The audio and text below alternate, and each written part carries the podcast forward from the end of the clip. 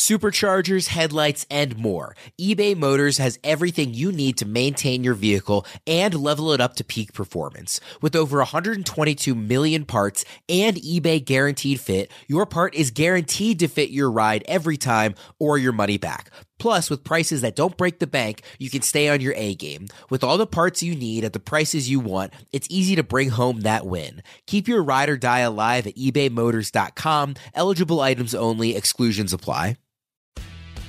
Welcome into Fantasy Pros. This is the Fantasy Football Podcast. Tera Roberts here, along with Pat Fitzmaurice and Billy Muzio. And today is our ranking show. We'll be going through the Fantasy Pros rankings tiers for week 13. We are happy to be back after Thanksgiving. We took a short break, but we're here again. And Pat and Billy are ready to provide their thoughts and analysis on the players in all of our tiers. And there is no better pair to provide analysis on these rankings because Billy was the number four overall most accurate in season fantasy football ranker in 2022 and has done consistently well in our accuracy competition. Fitz was the most accurate in season weekly ranker in 2020 and has been consistently among the most accurate rankers in fantasy football. You can find Billy at FF Muzio. You can find Pat at Fitz underscore FF. And you can find me at It's Dare Time. So get ready get ready. We are diving right in here because it is a crazy bye week and we've got a ton to cover, big injuries as well. And this is going to definitely help you with your fantasy matchups this week. Now, before we get started, be sure to subscribe and turn on notifications. And we've got our top 20 here. Our consensus rankings and tiers can be found at fantasypros.com slash rankings. Running backs.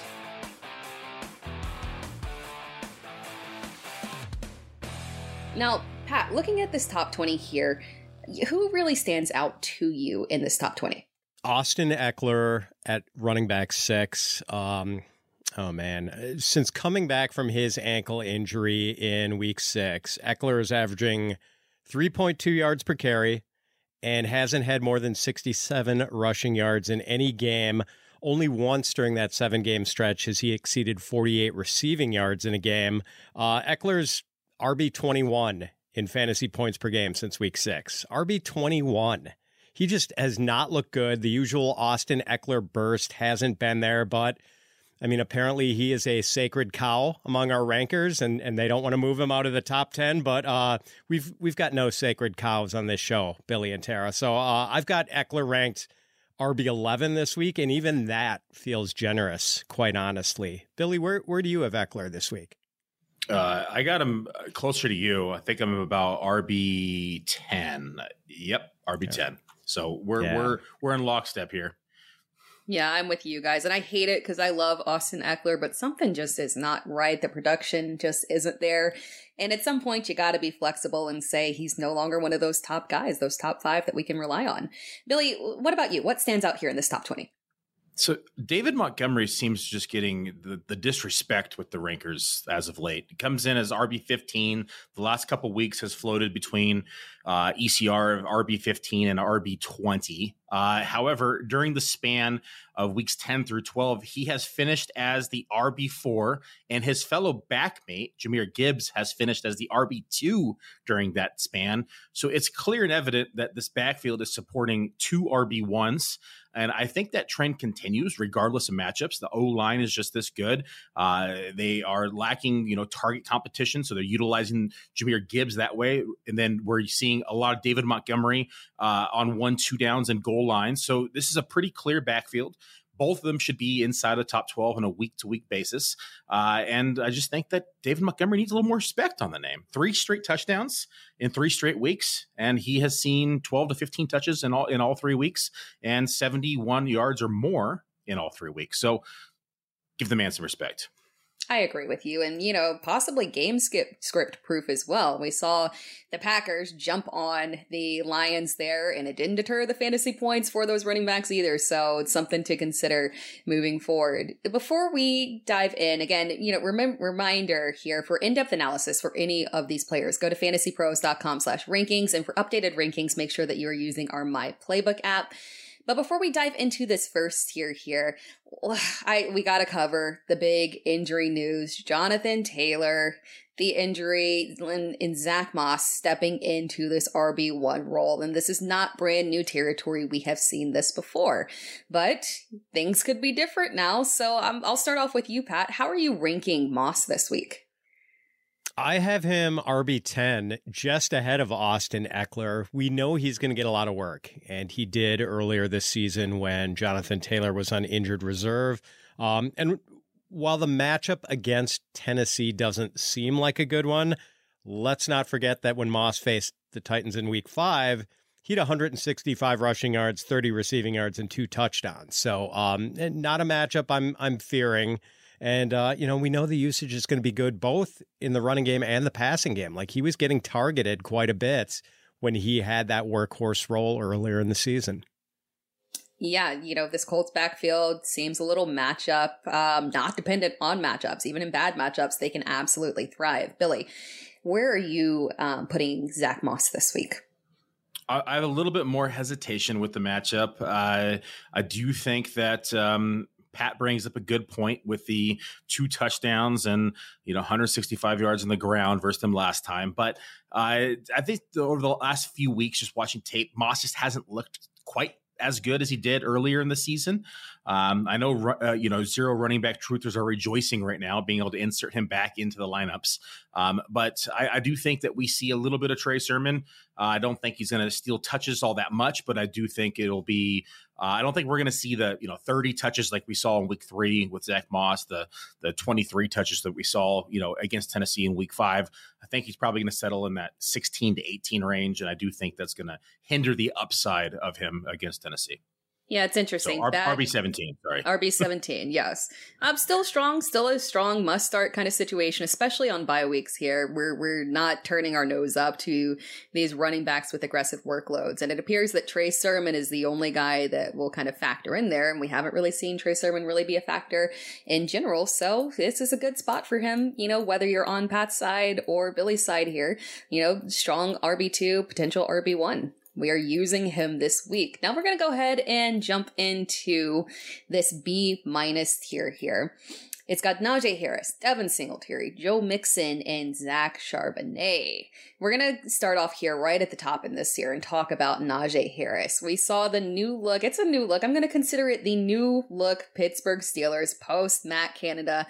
Um, maybe we can insert like clapping sounds because I think everyone is rejoicing over the change here that we have in Pittsburgh. And when we're looking at Najee Harris, and you know, coming off an interesting week here, um, where he was well well utilized, and he's at RB twenty two in ECR. Pat, you were a little bit more skeptical here around him, not a ton, just a little bit at RB twenty six. Billy, you're right on there with ECR with him at RB twenty one. Um, Billy, I'll start off with you. RB twenty one here. What level uh, are you trusting with uh, Najee Harris this week? Do you think the usage for him is kind of going to repeat? Trust and the Steelers in fantasy just don't go hand in hand. Uh, I don't think it's it's necessarily a trust factor, but it, it, breaks down to he's seen consistent volume despite the fact that Jaylen Warren was named a starter a couple weeks ago. Um, I think we discussed this on the podcast last time. I just didn't feel like it was going to be a you know, a starter role versus a backup role, and that we could see a potential Najee being inserted on goal lines, inserted on short yardage, and get his standard 12 to 16 touches. Um, that being said, that's what we saw. Um, they continue to rotate them in. It was kind of an attaboy start, um, as as we as we stated it would be, and and so I think this new look offense is going to go back to Najee. Um, in that capacity. It's not going to change all too much because it's working.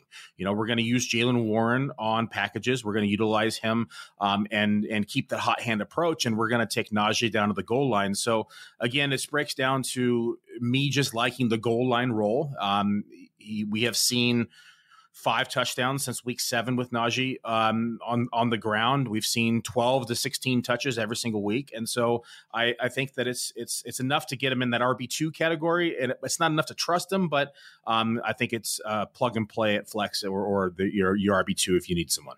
Are you ranking Jaylen Warren behind him or ahead of him? I've ranked Jaylen Warren behind Najee every week this year except for one week, and so I have him behind him again this week. All right. Pat, what about you? How are you? A little bit more skeptical around Najee Harris usage. What's what's the downside here with him?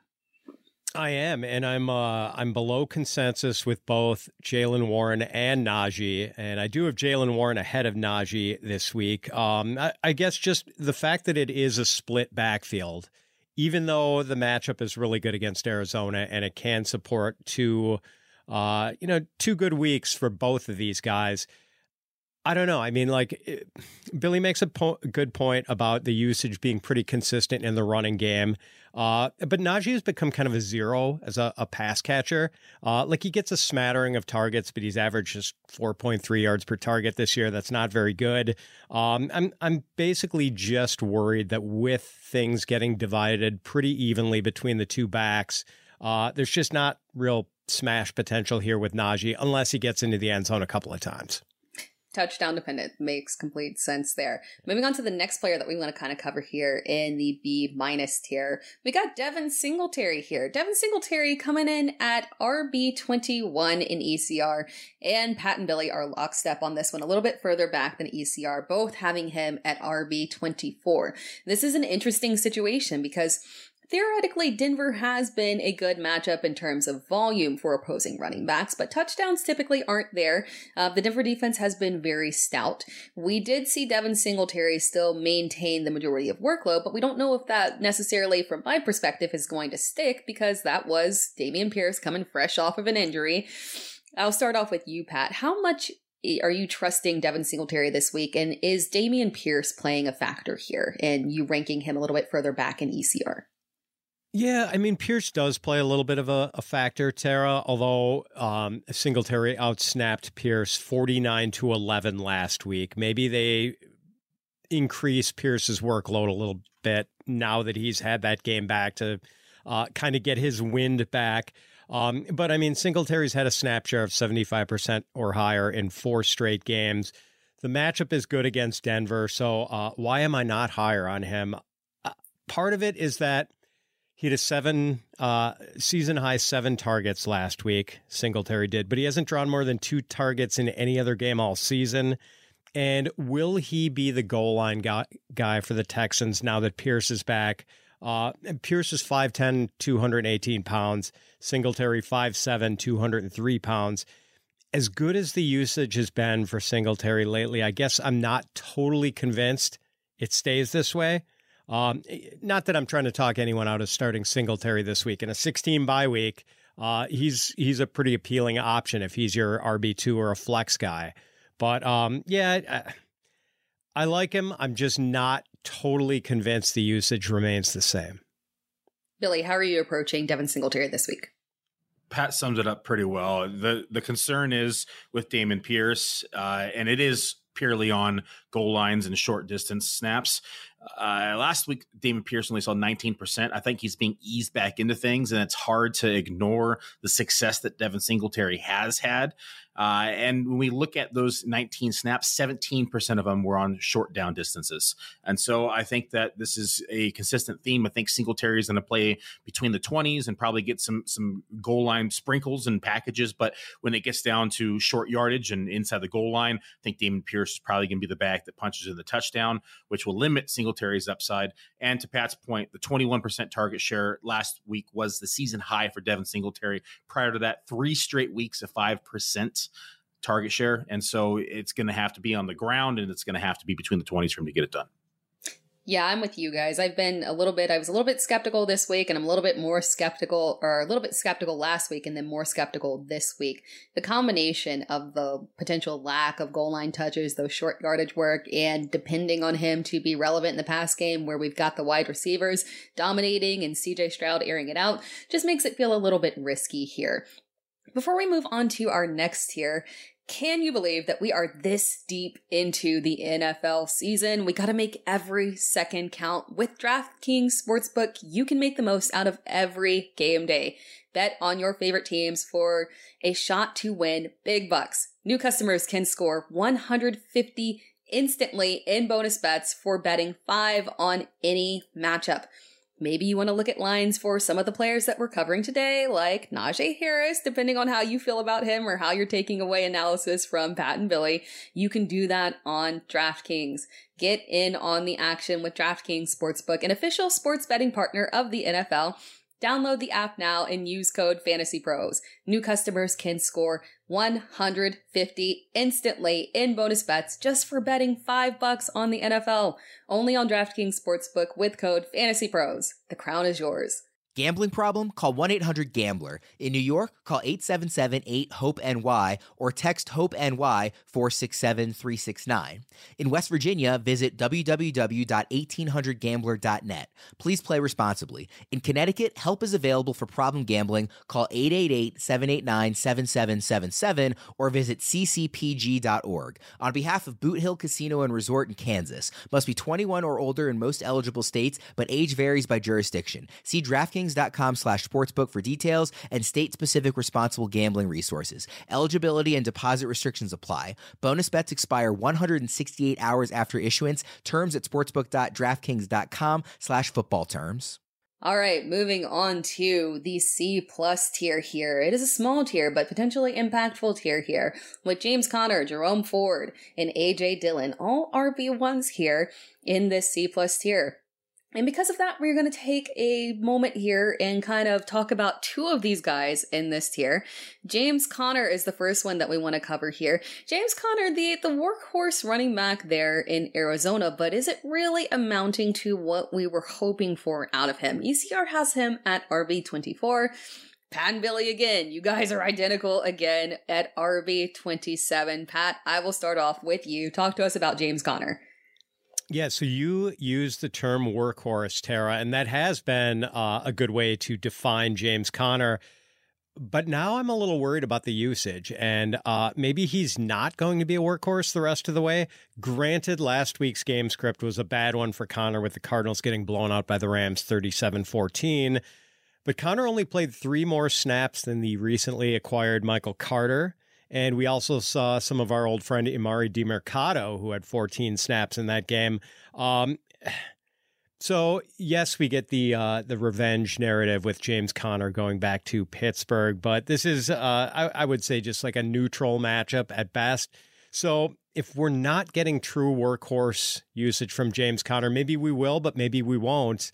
Um, yeah, like it's just hard to rank him as an RB two um, now that there's some doubts and, and maybe this continued uh, this usage of Michael Carter sticks and maybe we uh, continue to see some of Demercado too and you know in a lost season the Cardinals just don't have a lot of incentive to run James Conner into the ground. Mm, you make a good point there too, and I like bringing up that you know revenge game narrative. We always expect a touchdown out of the running back in their revenge game, but I don't know if Kyler Murray is going to let it happen here. He's been getting near the goal line and saying, "No, no, no, I got this." So yeah, if if we don't have that touchdown, we struggle to get the fantasy production out of James Conner. Billy, how about you? Yeah, James Conner has been the RB forty uh, since week 10. And so uh, the usage is, is, is definitely a concern to Pat's point. Michael Carter definitely gets inserted into that Chase Edmonds role that we saw him share with James Conner a couple years ago. And um, it was successful in, in that in that timeshare. So I definitely have concerns. 39% snaps last week to Carter's 38%. Both saw 11% target share, um, both around that 40% route range. So this is now a split backfield um, and to Pat's point, you know, sprinkle in a little bit of Emari Demercado, and and this is now a three headed monster that could become a hot hand approach. And so uh, I definitely have James Conner moving down. You know, the match against Pittsburgh is kind of middle of the pack. They've given up the 15th most fantasy points to the running back, so nothing to be fearful of, but also um, nothing where they're going to just blow them out of the water like Arizona. Uh, so I, I, do think that um, it's it's a bit of a concern moving forward, um, and I think that we're going to see this this timeshare uh, for the remainder of the season. All right, moving on to the next player, sticking in the same tier, we're going to talk about AJ Dillon. And as you guys have seen, Pat and Billy have been kind of on the same page. Uh, you know, um, multiple running backs here, but they're on opposite ends on this one. So this one is going to be fun. I'm going to have them debate it out. AJ Dillon, Packers playing the Kansas City Chiefs. It's a difficult matchup despite kind of the weird, you know, game last week for Kansas City's defense. ECR's got AJ Dillon at RB26.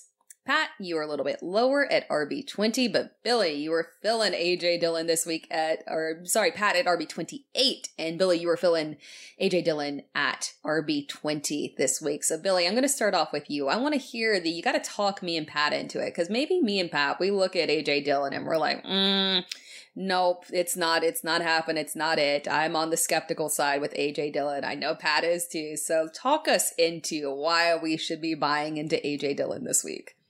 I'm not even sure I can, to be honest with you. I've been I've been looking at this ranking trying to figure out why is this high in the algorithm. Uh, the the I'm probably going to talk myself out of moving him down. Or move, I'm probably going to talk myself into moving him down.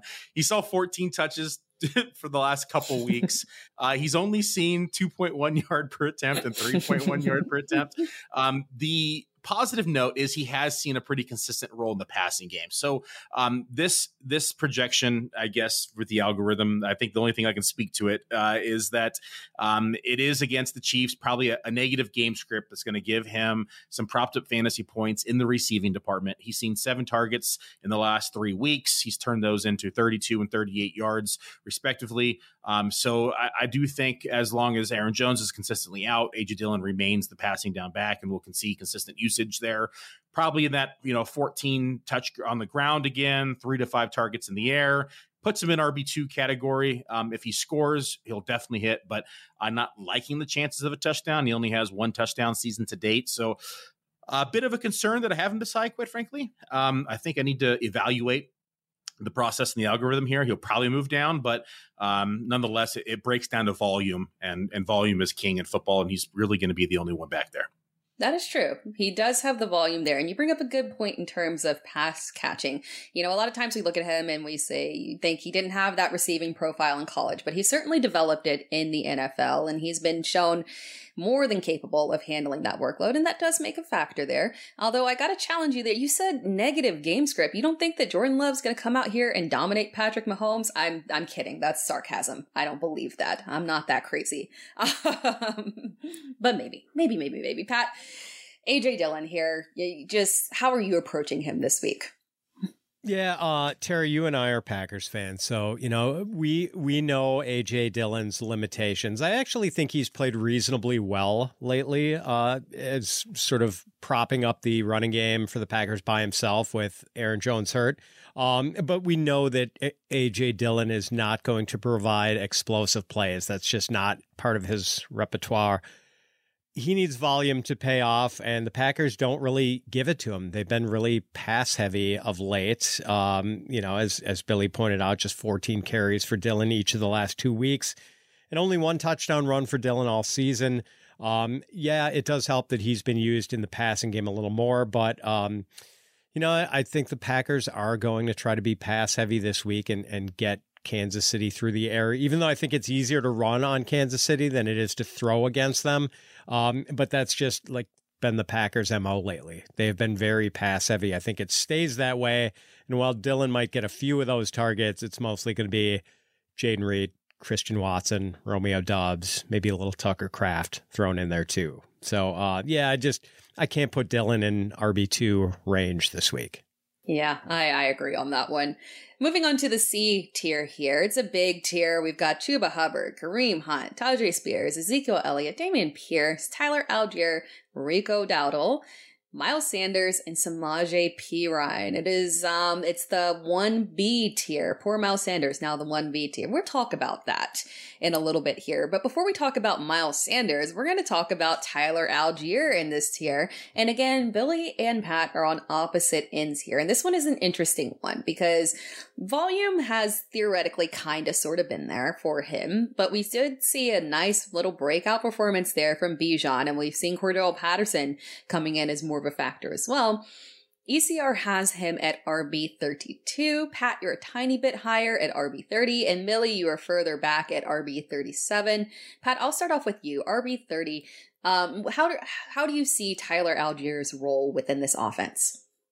Yeah, so uh, this whole C tier, Tera, like hopefully, I think these are guys we can completely forget about after this week. But with the 16 bye week, uh, you might need in in any port in a storm type of option. And I think Allgeier can at least be that for you if you're hurting at running back this week. Uh, he's averaging 12.3 carries a game this season, and Allgeier has had at least seven carries in every game. He's going up against a Jets defense that has allowed the six most fantasy points to running backs. And look, we know Arthur Smith is not going to let Desmond Ridder air it out against the Jets. Uh, Arthur Smith, we might have our complaints with him, but he's not completely stupid. This is not going to be a 50 pass attempt game for uh, Desmond Ridder. I think we can expect a run heavy game plan for Atlanta. And, uh, you know, because Arthur Smith is Arthur Smith, we know that Bijan Robinson is probably going to get fewer carries than he should, and Tyler Allgeier is probably going to get more than he should.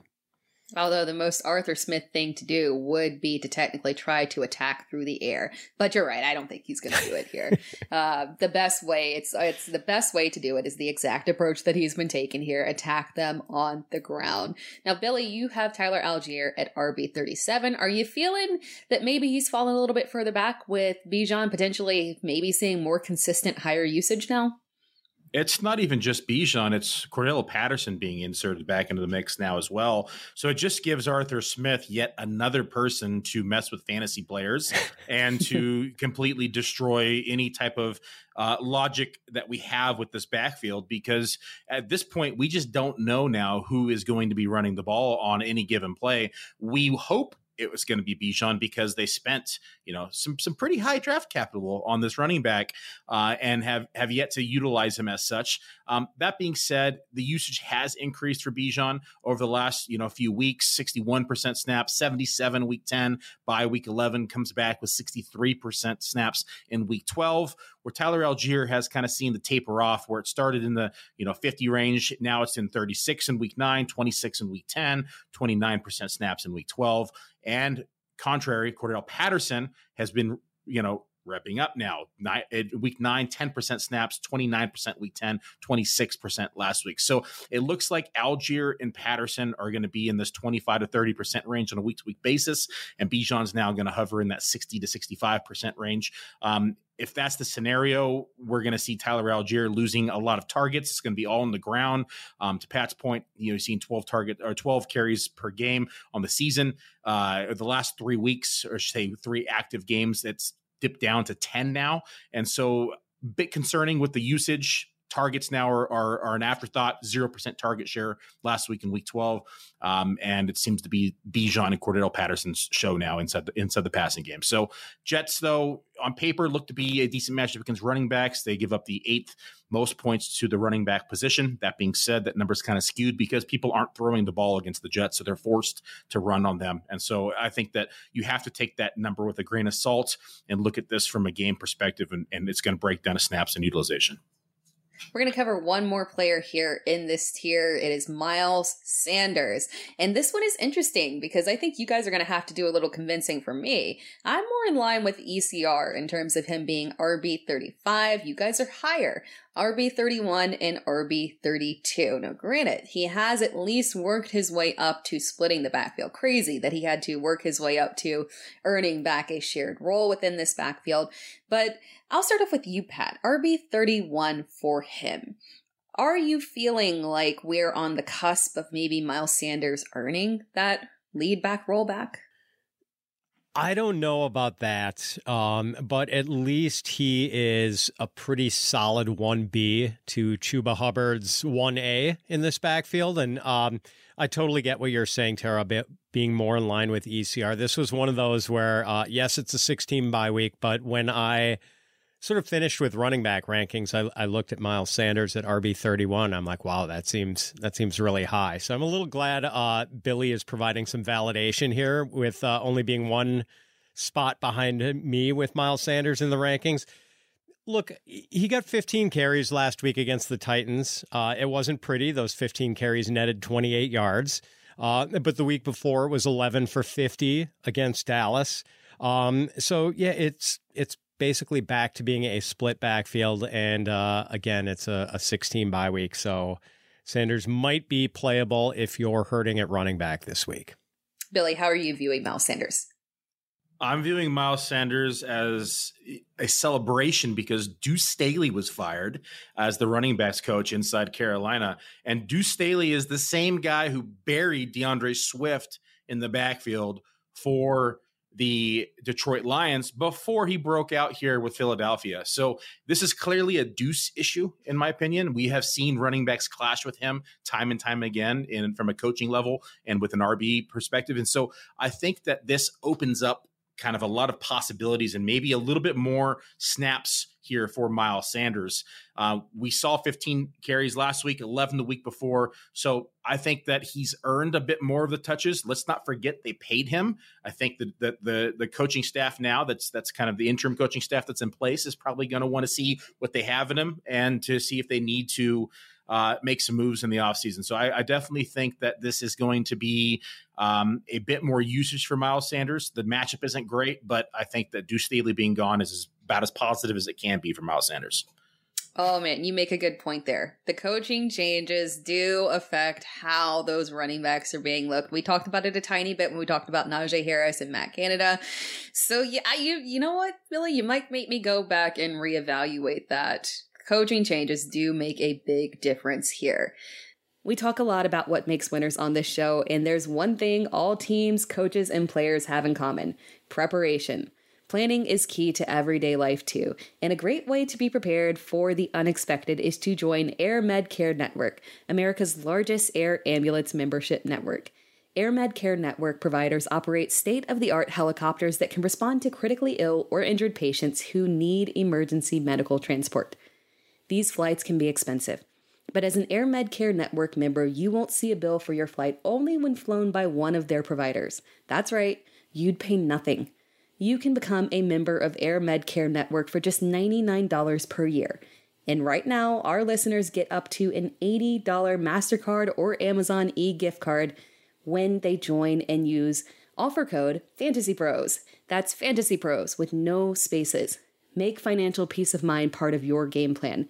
Visit airmedcarenetwork.com forward slash fantasy pros.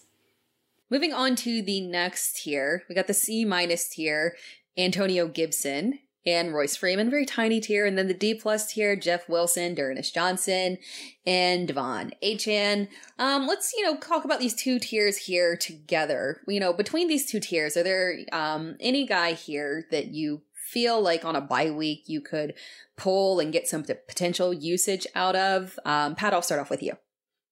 Oh, well, Achane for sure. If he plays, obviously he's going to go soaring up the rankings. Probably a lot of people didn't rank him, so that was why he was there. Um, Antonio Gibson, maybe. Like if if we see either a shootout or um, I don't know, a scenario where like Washington is getting stomped, which could happen. I mean, they're almost 10 point underdogs. Uh, maybe we see some of Gibson as a pass catcher. And um, I'm, I'm kind of interested. Like, I don't know if there's enough left on the uh, the plate after Travis Etienne is done eating, but D'Ernest Johnson's reemergence and how he's sort of pushed his way past Tank Bigsby on the Jacksonville depth chart is just sort of interesting. Like, D'Ernest Johnson is a guy who always like sort of worms his way into roles. Like the guy's just good.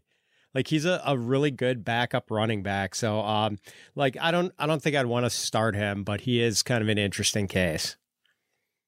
Billy, I'm gonna I'm gonna toss this one to you here, specifically with Miami. Um, Pat mentioned De'Von Achane. Obviously, if he's active, you know he'll probably move aggressively up in the rankings.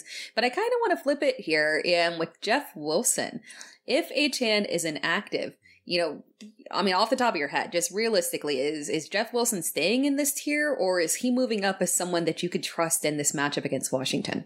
So it's actually the running back I was going to pick in this tier because Pat mentioned it perfectly. If Achane plays, then then Wilson, you know, sees a bump down. But if vice versa, if Achane doesn't play, then Wilson's going to see a bump up. So um, this is both these guys in this tier is something you need to monitor if you have either or both.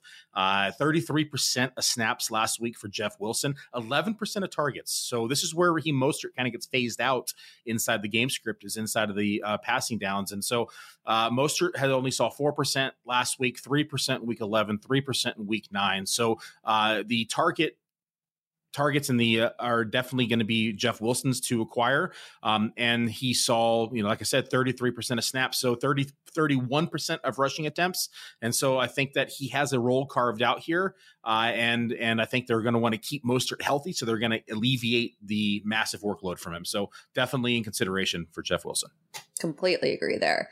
Moving on to the D tier, we got three players in the D tier Kenneth Gainwell, Jaleel McLaughlin, whose role has kind of slipped down a little bit behind Samaje Perine, Jamaal Williams, and then we've got the D minus tier with Clyde Edwards Helaire, Joshua Kelley, Elijah Mitchell, Dalvin Cook, Chase Edmonds, DeeJay Dallas, and Cordarrelle Patterson, who we talked about earlier in the show. Oh man, I mean, it's it's tough to talk about the guys in these tiers, but we got to do it.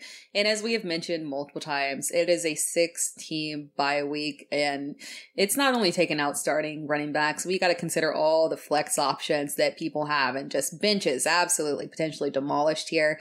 Is there anyone within this tier, Billy? I'll start off with you. Is there anyone within this tier that you feel could be pulled for some level of value this week? Oh man, value is a strong word in this tier. Uh, I think if I had to pick somebody, I would probably lean into Josh Kelley. We just talked about the inefficiencies that we've seen from uh, Austin Ekeler, and we have seen his snaps kind of consistently stay in that 20 to 30% range. Um, and he's become more involved in the passing game as of late, you know, 5% last week, 4% week nine uh, a couple zeros in between. But uh, I do think he has started to see you know a little bit more of of, of looks, um, and and we've seen him you know utilized in, in long distance snaps as well. So um, he's kind of saw forty seven percent of long distance snaps in week nine, 57 percent in week 10, 38 percent last week. So uh, I'd say worth the gamble at least. That's a good point there. Joshua Kelley by himself is the lead back, not super fun. Joshua Kelley playing off of Austin Ekeler, we have seen some success with it. Pat, how about you? Yeah, I guess it's either Kelley, um, who the role is there. I just I don't think Josh Kelley is very good. Uh, that, that's the issue. Uh, and Kenneth Gainwell maybe, but uh, we don't love the matchup against the 49ers. Although the the 49ers run defense is not what it used to be. Like it's not the skull and crossbones matchup it has been in the recent past. So um, maybe Gainwell, but boy, if you're dipping into these tiers, you're pretty desperate. You're probably in a 16 or 18 team league and uh, the the buys are killing you. So hopefully you do not have to go this far down to get a starter. Agree. Hopefully no one has to deal with this pain. All right, moving on to the next segment. We're going to play a little game here, a who would you rather game. I'll give you two running backs. You tell me which one you prefer. Pat, I'll start off with you. It is Joe Mixon versus the Jaguars or Brian Robinson versus the Dolphins. Uh, it's uh it's Joe Mixon for me. Not a confident choice here, but um, last week was the first time all season that Joe Mixon has not gotten double digit carries. He's sixth in the league in rushing attempts, has 33 catches on the air. I know the potency of the Bengals offense is greatly diminished without Joe Burrow, uh, but Burrow's absence, you would think, incentivizes the Bengals to keep Mixon heavily involved. Um, I only have Robinson ranked a spot or two behind Nick Mixon. I guess my concern with Robinson is what I mentioned before with Antonio Gibson that maybe the game script gets uh, goes sideways for the Commanders, or uh, you know, in a shootout, the Commanders feel like they are going to boost the snaps for Antonio Gibson because of what he can do for them in the passing game. Um, so yeah, I, I just I'm more confident in the volume with Joe Mixon than I am with Brian Robinson. Billy, how about you? I'm on the opposite spectrum here. I just think that the Cincinnati Bengals inefficiencies are going to lead to teams loading up the box and forcing them to throw the ball to get turnovers. And Brian Robinson has been eh, pretty efficient, actually, outside of the Dallas game last week, who they just got shut down. But if you look at the stats since week 10 he's actually rb5 and half point ppr during that last three weeks including the bad matchup against dallas. So um, we have seen this this you know utilization from him that's been you know increased of course with the gibson being banged up but um, he's consistently seen a lot of touches 17 attempts in week 11 15 attempts last week despite the matchup. Um, he has seen a total of 15 targets, or sorry, 15 receptions in the last three weeks. Of course, some of that is because Gibson was out, um, but I think they have learned that he is a, a definitely a, a capable pass catcher, and I don't think that role disappears altogether now. So I am going to be leaning on Brian Robinson against Miami. Billy, I lean on your side for the exact same reasons the potential upside of pass volume and the interesting fact that we know Brian Robinson has given us multiple overall RB1 weeks. I'd rather take that upside swing there with him. Hopefully, you know, he could get some pass volume and kind of take advantage of that with this matchup. Moving on to the next Who Would You Rather? It is, oh, it's a painful one, man. I didn't read that advance. I, as I was reading it, I was kind of thinking, oh man, Dameon Pierce versus the Broncos or Kareem Hunt versus the Rams. Dameon Pierce, obviously, we talked about him earlier when we covered Devin Singletary in a good matchup against the Broncos. And then Kareem Hunt playing second fiddle there to Jerome Ford. Billy, I'll start off with you. Who would you rather? I'm going to go Kareem Hunt here. Again, it breaks down to to the known role. Pierce is kind of getting eased back into things. Uh, and if there's one thing that we know is certain death taxes and Kareem Hunt being utilized in goal line packages. Uh, and so Kareem Hunt has been pretty consistently utilized there. We even last week he failed a couple times in in the goal in the goal line package, but you know prior to week 11 he had scored one, two, three, four, six touchdowns from week six to week 10. So I think that they know what they have in him. They know his, his usage. Uh, it's going to be that 10 to 12 touches a game and, and all kind of in that, you know, red zone package. So I'm going to go here with Kareem Hunt. Pat, how about you? Billy's pretty optimistic that the Browns are going to have the opportunity to use their goal line packages because uh, that offense is just so sickly now with uh, you know Deshaun Watson out and and who knows what they're going to be rolling out at quarterback this year after Dorian Thompson Robinson took that vicious hit last week. So um, I have Pierce ranked one spot ahead of Kareem Hunt. Uh, Billy makes a good case. Like we know there's a decent chance that Kareem Hunt gets into the end zone. And if he does, he probably has the better day than Dameon Pierce. But uh, ultimately, both of these guys are number two running backs in their respective offenses. And give me the guy who is in the much healthier offense. Oh man, we've got another split decision here with Pat and Billy. I will be the tiebreaker here. I was leaning towards Kareem Hunt, but you know what, Pat? I feel like you made some some uh, mm-hmm. predictions there that kind of tilted me over your way. I'm leaning towards Dameon Pierce now. It's always a fun game to play. Wide receivers.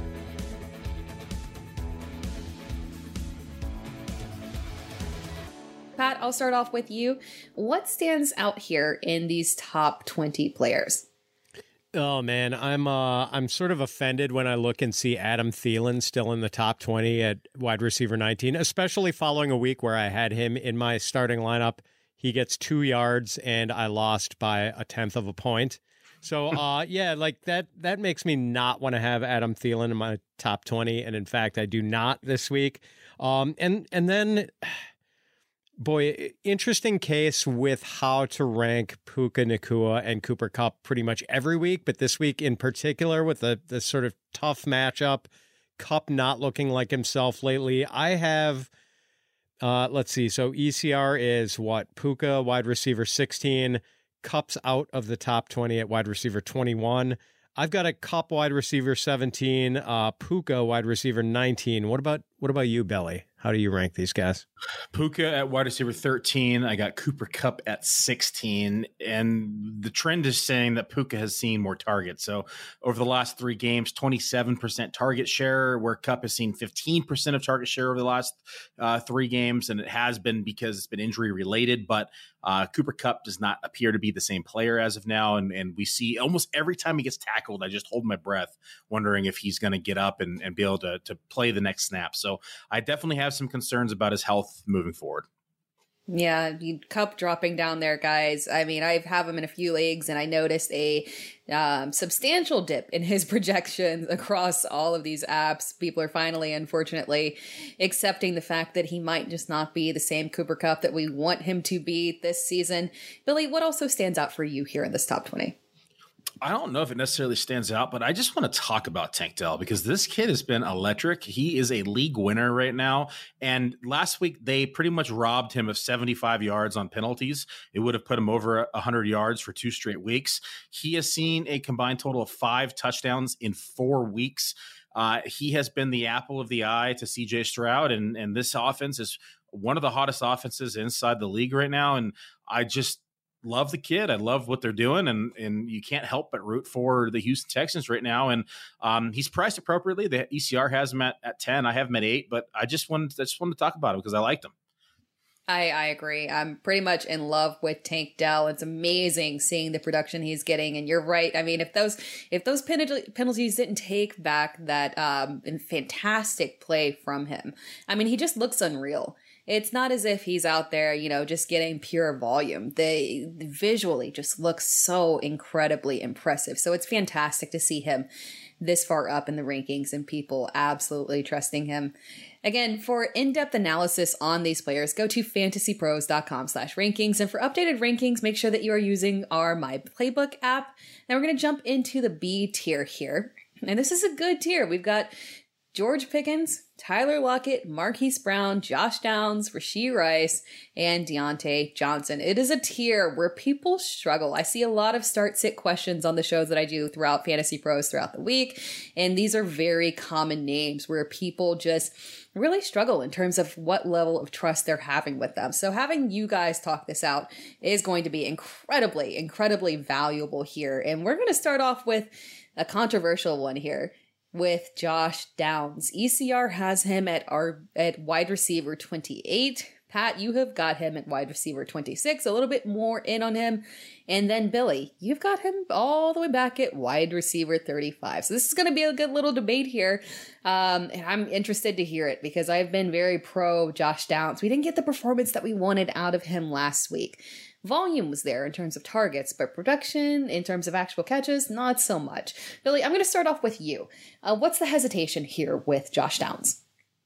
It's not even a hesitation. It's just that his usage and utilization has kind of broken the algorithm because he came off injury, only saw 5% of targets. He comes getting ramped back into things in week 10, saw 13%. And then boom, last week, 32% of target shares. So um, the algorithm just doesn't know what to do. It's just, it's all over the place. And so uh, it's a player that I'm going to have to manually adjust. I do think that my ranking right now, tentatively, is too low because um, if he does even see, you know, 25% target share, I don't think we'll see 32 again. But if he sees 25, 24%, that's going to probably put him in this wide receiver 26, 25 range because the matchup is good. We're playing the Tennessee Titans, who don't really have a secondary. They give up the eighth most fantasy points to the wide receiver receiver position. So I got his name circled on my sheet. Somebody's going to be moving up. That's a really good point there. Again, we often see with these players coming off of injury that the first game back, you can't really take into account the production right there because they were getting eased back in. And that's an excellent point with Josh Downs.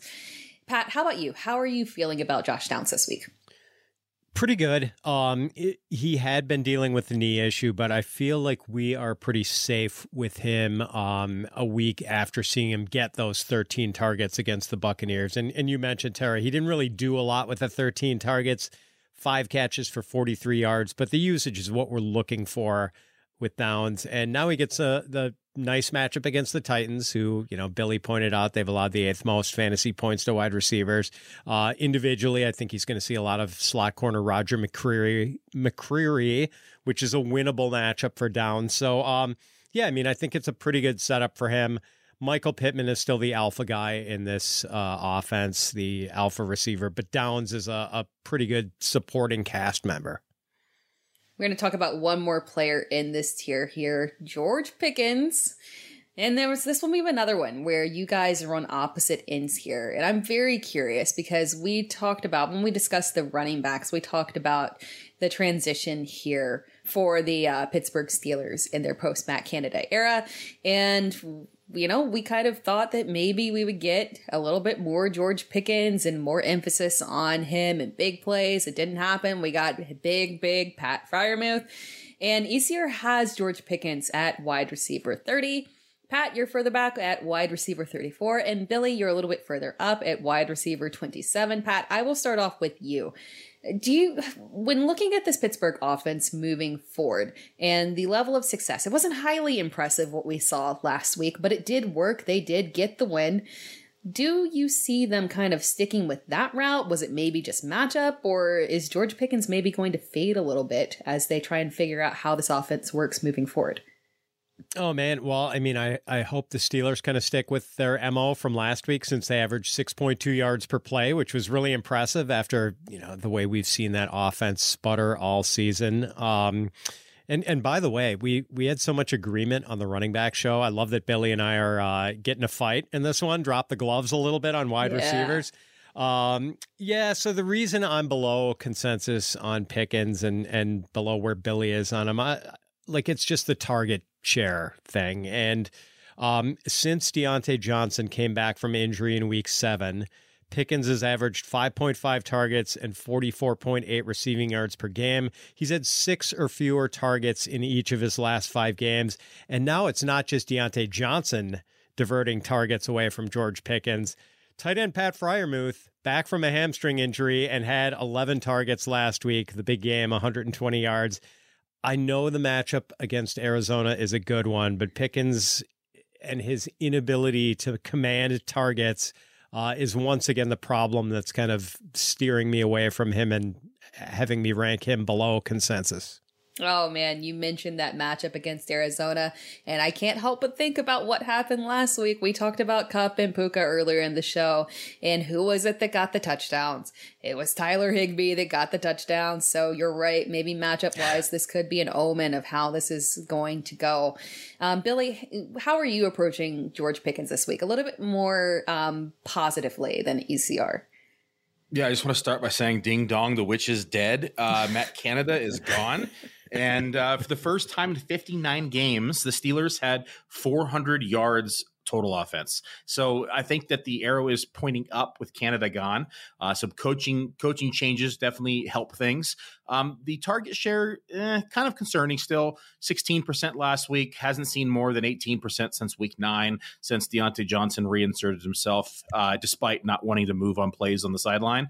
Uh, and I do think that um, the matchup is is appealing. Arizona gives up the seventh most fantasy points to the wide receiver position, um, and and they give up uh, pretty equally inside and out. So I do think that uh, he has the opportunity to succeed. I definitely get the hesitation on Pat's side. Uh, just the usage isn't there, and it's going to have to be on a physical play from uh, from him. And we keep saying this every single week, so I feel like the clown meme putting on my nose again as I continue to slide him into my rosters. But I do think that um, he is a physical specimen in a good matchup with a new uh, offense, new look offense, I should say. And I think that the arrow is trending up.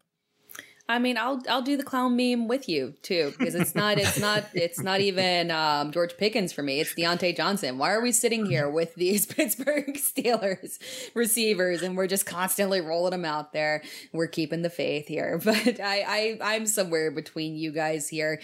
Um, it's it's weird because it feels like you should be able to trust George Pickens a little bit more moving forward. And we've got Diontae Johnson, who is just something is not clicking right there. Something is just a little bit off. So maybe we can see it tilt more towards Pickens' way. But again, I just kind of lean towards that direction of this being another Pat Freiermuth game. If you haven't heard about Whatnot yet, allow me to introduce you to this incredible platform. Whatnot is the world's leading live shopping platform, often described as a unique blend of eBay and Twitch. Here's how it works streamers go live to conduct auctions where they sell a wide range of items, including sports cards, jerseys, sneakers, and much more. Recently, in the hobby of sports card collecting, the highly anticipated NFL product Flawless was released. It's been making waves in the hobby with cards worth six figures or more being pulled on a daily basis. When on Whatnot, you can invest in a player like Tank Dell or any player that you think will do well just by purchasing his card. You can snag a $10 discount on your first purchase by going to fantasypros.com slash whatnot and signing up. Don't miss out on this exciting opportunity. Again, sign up when you go to fantasypros.com slash whatnot to redeem your $10 discount. The link will also be in the description. Moving on to the B minus tier here. We've got Brandin Cooks, Chris Godwin, and Jayden Reed. I like this tier right here. Several guys that I'm a big fan of, and we're going to talk about one in particular. Brandin Cooks coming on strong there in Dallas. Dak Prescott on an absolute tear. Um, working his way into MVP conversation, guys. Very interesting here. But again, Pat mentioned it. We've got this is the the wide receiver debates here with Pat and Billy, and we've got it again because ECR has him at wide receiver 34. Pat, you're in on Brandin Cooks. You got him at wide receiver 31. Well, as in as you can be at wide receiver 31, I'll say that. And then Billy, you're further back. You got him at wide receiver 37. So, not drastic differences, but enough for us to sit here and talk about it and kind of debate which side is going to end up on the right side here with Brandin Cooks. Billy, I'll start off with you. Are you are you struggling to trust Brandin Cooks in the production? He is the wide receiver two there. It's tough behind CeeDee Lamb to really maintain consistency, but he has been improving in terms of his volume. He has been improving over uh, the, the course of the few weeks with his volume. Um, but I want to take a snapshot here. He is wide receiver eight over the last three weeks, but I want to take a look at the last three weeks because these are inflated based upon the matchup. So in week number 10, they faced the New York Giants, and the New York Giants give up the third most fantasy points to the wide receiver position. He comes back in week 11, faces Carolina, who's a tough matchup against receivers who give the fourth fewest fantasy points and finishes as wide receiver 49. Then he comes back in week 12 against Washington, who gives up the second most fantasy points to the wide receiver position and finishes inside the top 20 again. So we look at this these these inflated numbers through the the last 3 weeks. Two of them have been the top three worst defenses against the wide receiver position, and Dak Prescott has just absolutely obliterated them. And Cooks has really, you know, scored in both games, which helped the numbers. But you know, a couple big plays in each game as well. You know, long of thirty-one, long of thirty-seven in those games, and so my fear is is that they're facing Seattle, who's middle of the pack, so not nearly, you know, to the degree of Carolina's secondary, but they're no pushovers. And so I just don't have the confidence in Brandin Cooks that we're seeing in the ECR based upon uh, overreactions of these two monster games against some of the easiest secondaries in the NFL. So, bit of hesitation um, because if we look back prior to those matchups, wide receiver 97, wide receiver 21, wide receiver 19, wide receiver 81, wide receiver 61, wide receiver 89, wide receiver 76. So, it's this roller coaster with Brandin Cooks. It seems to be matchup dependent and I don't think the matchup is in his favor, at least to a point to where he's going to blow up again. Hmm, that's a good point there. I mean, Dak Prescott's been on a roll, but he ta- he has been on a roll for a lot longer than we've seen Brandin Cooks be on his recent tear. So you're right. I think it could be a little matchup here involved. Um, Pat, how about you? You're feeling a little bit more positively about Brandin Cooks here. I am, and um, boy, although Billy makes a compelling case with the matchup sensitivity that I I wasn't quite aware of. I mean, I know that that Cooks took advantage of that uh, horrible Washington secondary, but um, and I guess my ranking of Cooks goes against my usual mo of sort of trying to follow the targets and the usage um, because we can't really count on a steady diet of targets for Cooks, who's only exceeded five targets in two games all year but uh, I do want as many pieces of this Dallas passing game as I can get. Dak is just on fire. Uh, his last five games, 17 touchdown passes, and he's gone over 300 yards in four of those five games. Cooks has four touchdown catches in his last six games, so the big plays have been there. Um, the lack of volume is why he's only a mid range wide receiver three for me, but I do think he's a pretty attractive option in a 16 bye week.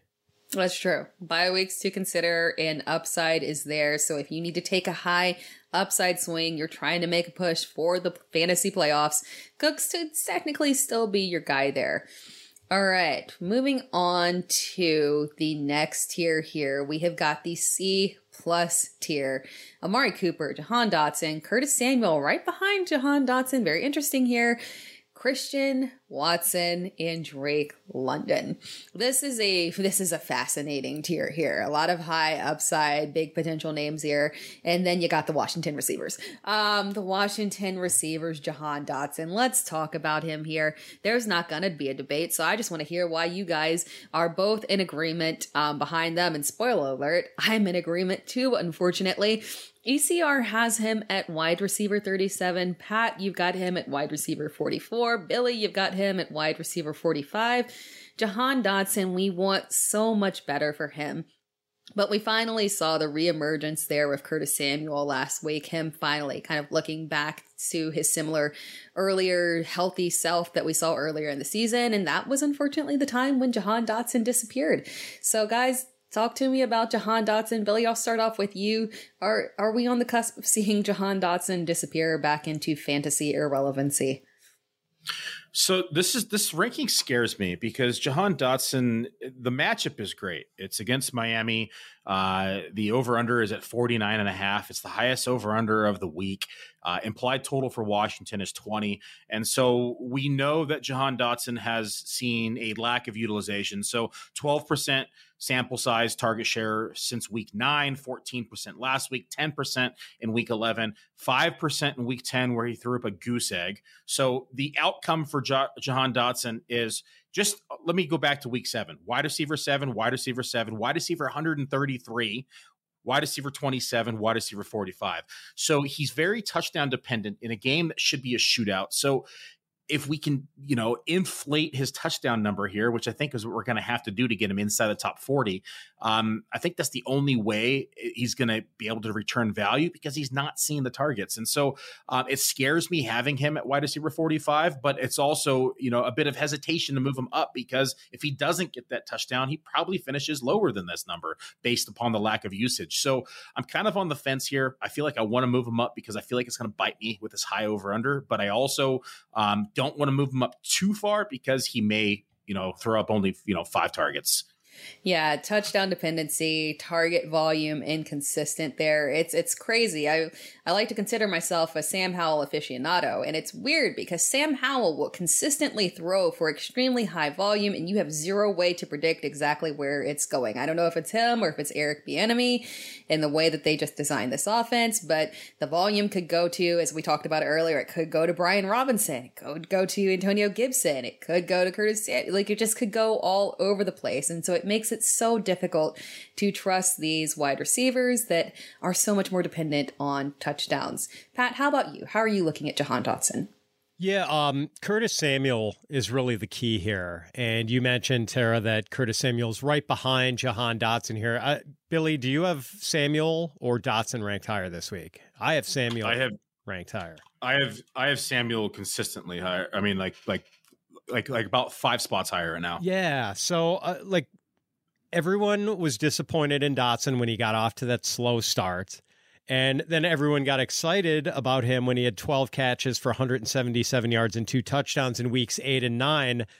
But Curtis Samuel got hurt in week eight after playing 14 snaps and then was out in week nine. So that spike in Jahan Dotson uh, targets and production was totally related to Curtis Samuel's absence. And since Samuel returned in week 10, Dotson has averaged four targets a game and 25 yards a game in the, the three games since. So Curtis Samuel's presence severely damages Jahan Dotson's outlook. So uh, I, I get what Billy is saying about, you know, like how the high Vegas total for this game, the potential of a shootout, um, the game script. Yeah, like that stuff does maybe enhance Dotson's outlook a little, but man, with Curtis Samuel around, I just do not trust Jahan Dotson's role in this offense at all.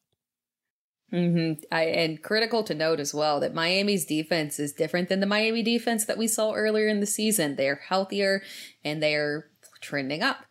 Before we dive into our next segment here, as a reminder, if you want a chance to win a signed Jonathan Taylor Indianapolis Colts jersey, courtesy of bettingpros.com, your place to start betting smarter and not harder, you need to subscribe to the Fantasy Pros YouTube channel right now, comment on any video, and that's it.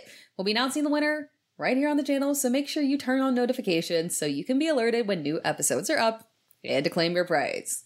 Now we're going to do a Who Would You Rather segment. And we're going to start off with, I mean, we just talked about, oh my gosh, we just talked about the Washington Commanders.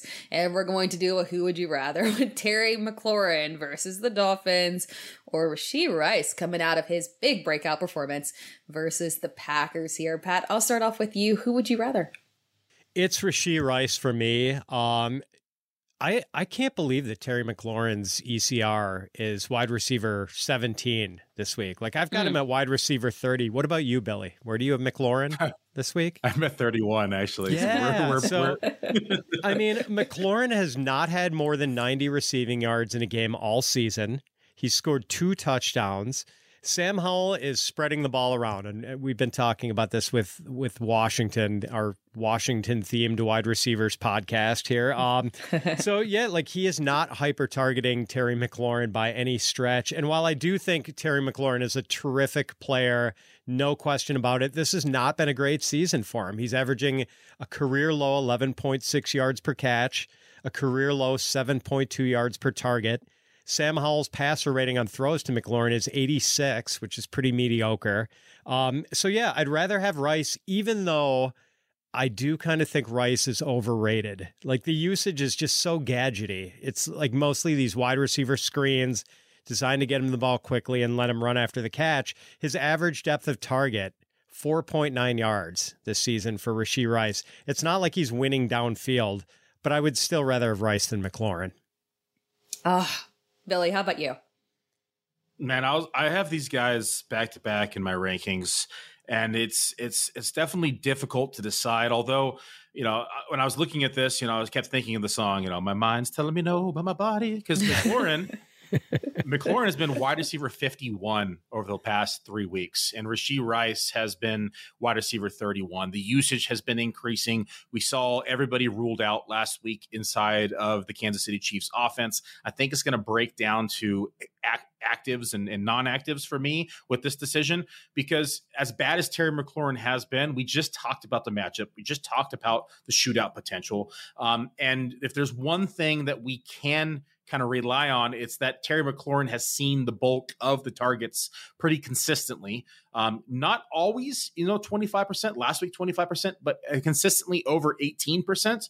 And so I do think that Terry McLaurin probably sees the bulk of the uh, looks. That being said, it's it's kind of hard to trust him right now. And so I probably slight lean Terry McLaurin right now just because the Vegas totals. But um, if everybody's ruled out again inside Kansas City, I probably go Rice. I'll be the tiebreaker here. I hate to go against Terry McLaurin because you're absolutely right. Talent through the roof. Unfortunately, just opportunity. It's just situation is never on his side.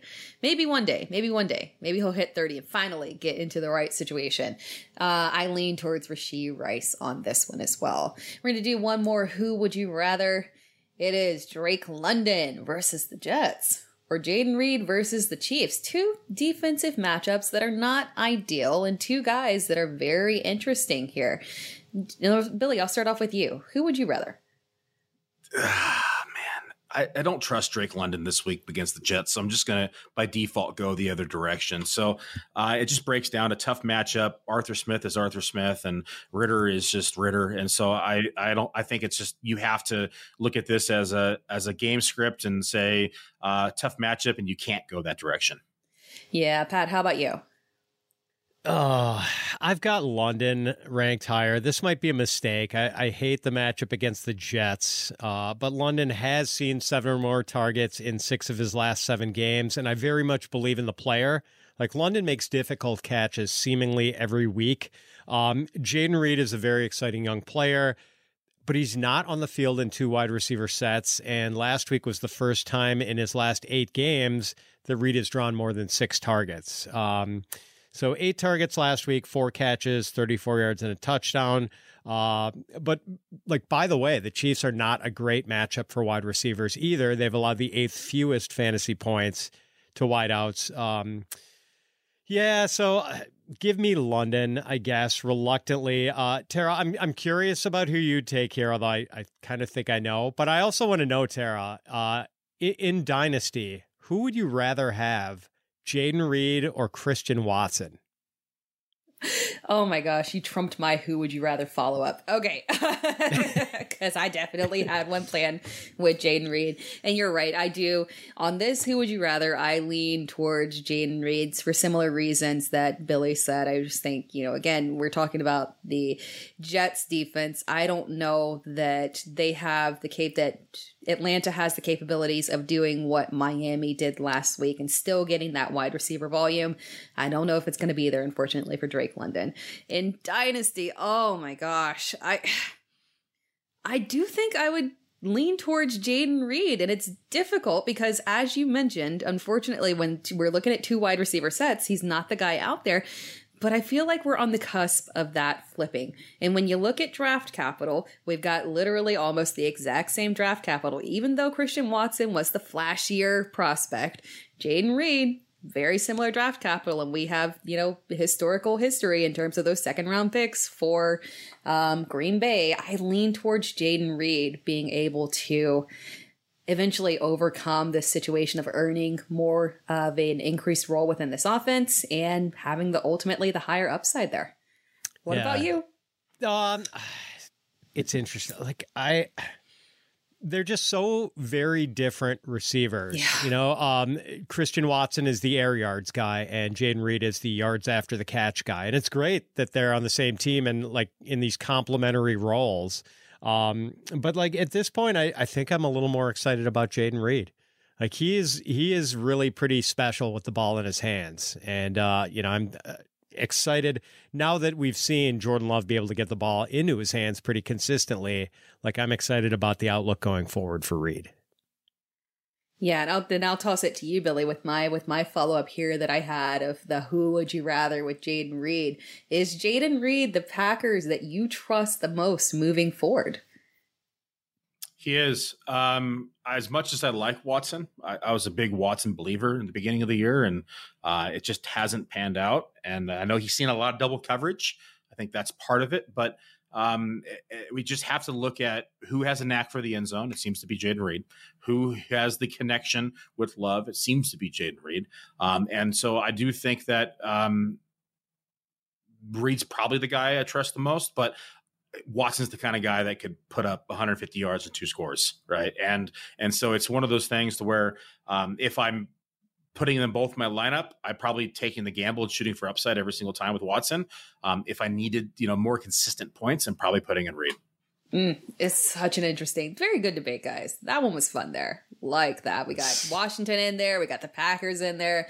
Nice little receivers debate. And we're going to wrap it up with potentially more debates here because we're going to do flex appeal. And this is a fun one where we are talking about three players that fall into the flex zone. So we got running backs, wide receivers, and tight ends as well. Pat and Billy, I'm going to give you these guys here, and you're going to tell me the order, how you would order these guys here. Now, Pat, I'm going to start off with you on this first one. We've got Jerome Ford versus Diontae Johnson versus Courtland Sutton. This is a very interesting one. How do you order these three players? Yeah, this one is really tight. I've got it Jerome Ford, then Courtland Sutton, then Diontae Johnson. Yes, the Cleveland offense is gross because of the quarterback situation, but over the last four weeks, Ford has averaged 14 and a half carries, five targets, and 76.1 yards from scrimmage. I think the touch volume makes him a slightly safer bet than either Sutton or Diontae. Billy, how about you? I have it Sutton, Diontae, Ford, just because I don't trust the Cleveland offense right now. Um, and I do think that I think the touch volume is there, but um, Courtland Sutton has seen eight touchdowns on the season, is pretty consistently targeted in the red zone, um, and has consistently made big plays of 30 or yards or more this season. So uh, Houston also has the second highest over under game with Denver this week at at 47. Um, I want a piece of it. I'm going to go Courtland Sutton. Oh man, I wish I could clarify this, but I've got it Courtland Sutton, Jerome Ford, Diontae Johnson. So we went all three in different directions here. I do I do agree with you on Courtland Sutton as the one. I know we, you know, last week was a very underwhelming performance, but it wasn't an ideal matchup. And I think we see him get back to the Courtland Sutton that we saw before with the high upside with his touchdown opportunities. And there's no competition from Jerry Jeudy, unfortunately. So I lean that direction as the first one. All right, moving on to our second flex zone question. It is Tyjae Spears, Christian Watson versus versus Trey McBride as well. So Tyjae Spears versus Christian Watson versus Trey McBride. And Pat, I'll start off with you. How are you ordering these three? Mm, give me the tight end, Trey McBride, then Christian Watson, then Tyjae Spears. Uh, since week eight, McBride has averaged 8.8 targets, 6.6 catches, and 70.2 receiving yards per game. I like Watson, but we just talked about it. He is so boom or bust, and uh, part part of the reason why his average depth of target this year is 17 yards, uh, and it, with such a high average depth of target, it's not totally shocking that Watson has caught fewer than 50% of his targets. Uh, 44 targets on the year, 21 catches. He's averaging 16.7 yards per catch, so there is big big play upside for sure, but the floor is not safe. Um, and as for Tyjae Spears, he he just doesn't get enough touches to seriously consider him over either of these pass catchers. Billy, how about you? I'm in agreement here with Pat. Same order. Trey McBride has been uh, phenomenal uh, at the tight end position as of late. Over the, the previous four weeks, has seen a uh, sample size of 26% targets, seen 80% of the routes, um, has kind of been the the uh, ideal target in this offense, and so he's the tight end three over the uh, from week 10 and on. Um, Trey McBride is the easy start here for me. It is a three way sweep here. We are trusting Trey McBride, then Christian Watson, then Tyjae Spears. I, I do a start sit show for Fantasy Pros with Chris Welch on Sunday mornings, and we talk all the time about how it's crazy how these tight ends it's wild. It's a year where we are flexing tight ends over wide receivers and running backs, and it's it's happening week after week after week. And Trey McBride is definitely one of those guys, and that's why we play this fun little game here. You wouldn't automatically think Trey McBride all the time. Maybe you're leaning towards the high upside with Christian Watson, but Trey McBride in the clean sweep for us. All right, as a reminder, you can use the Who Should I Start tool in my playbook. It is great for tough decisions and a full breakdown of everything that you need to know. And that wraps things up for our rankings this week. If you have any questions about lineups, trades, we are live each and every Thursday on YouTube at 3 p.m. EST, 12 p.m. PST, taking your questions. And if you want to see more advice from Pat, and I know you do, check out his rankings. Just go to fantasypros.com slash fits and make sure that you're also checking out Billy's excellent work on Player Profiler. You can find Billy at FF Muzio. You can find me at it's Tara time, and you can find Pat at Fitz underscore FF. For Pat Fitzmaurice, for Billy Muzio, I'm Tera Roberts. Thank you for tuning in.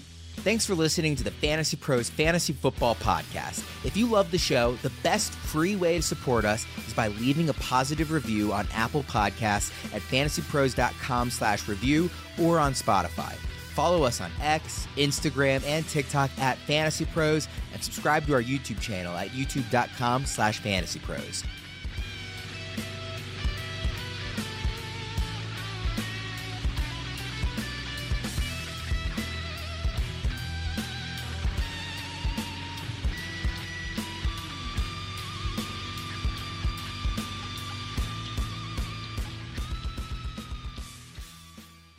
Does money stress you out? Let Facet flip your financial chaos into clarity. Finding Facet immediately put us at ease. Facet's innovative approach to financial planning ensures your money works as hard as you do, enabling members to experience the joys of having your finances in order. And that makes us Facet for life now, I guess. Visit Facet.com, F A C E T.com to learn more. This ad is sponsored by Facet. Facet Wealth is an SEC registered investment advisor. This is not an offer to buy or sell securities, nor is it investment, legal, or tax advice. These testimonials are from current Facet members who are not compensated. All opinions are their own and not a guarantee of a similar outcome. Infiniti presents a new chapter in luxury, the premiere of the all new 2025 Infiniti QX80 Live March 20th from the Edge at Hudson Yards in New York City, featuring a performance by Jon Batiste. The all new 2025 Infiniti QX80 is an SUV designed to help every passenger feel just right. Be the first to see it March 20th at 7 p.m. Eastern, only on iHeartRadio's YouTube channel. Save the date at new-QX80.com. Don't miss it. 2025 QX80 coming this summer. Allstate wants to remind fans that mayhem is everywhere, like in the parking lot at your kid's Pee Wee Championship game. A trophy bigger than your five year old is blocking the rear windshield of the car in front of you. As they reverse into you, you're stuck on defense. And if you don't have the right auto insurance coverage, this crash could drain your athletic fund. So switch to Allstate, save money, and get protected from mayhem like this. Based on coverage selected, subject to terms, conditions, and availability. Savings vary.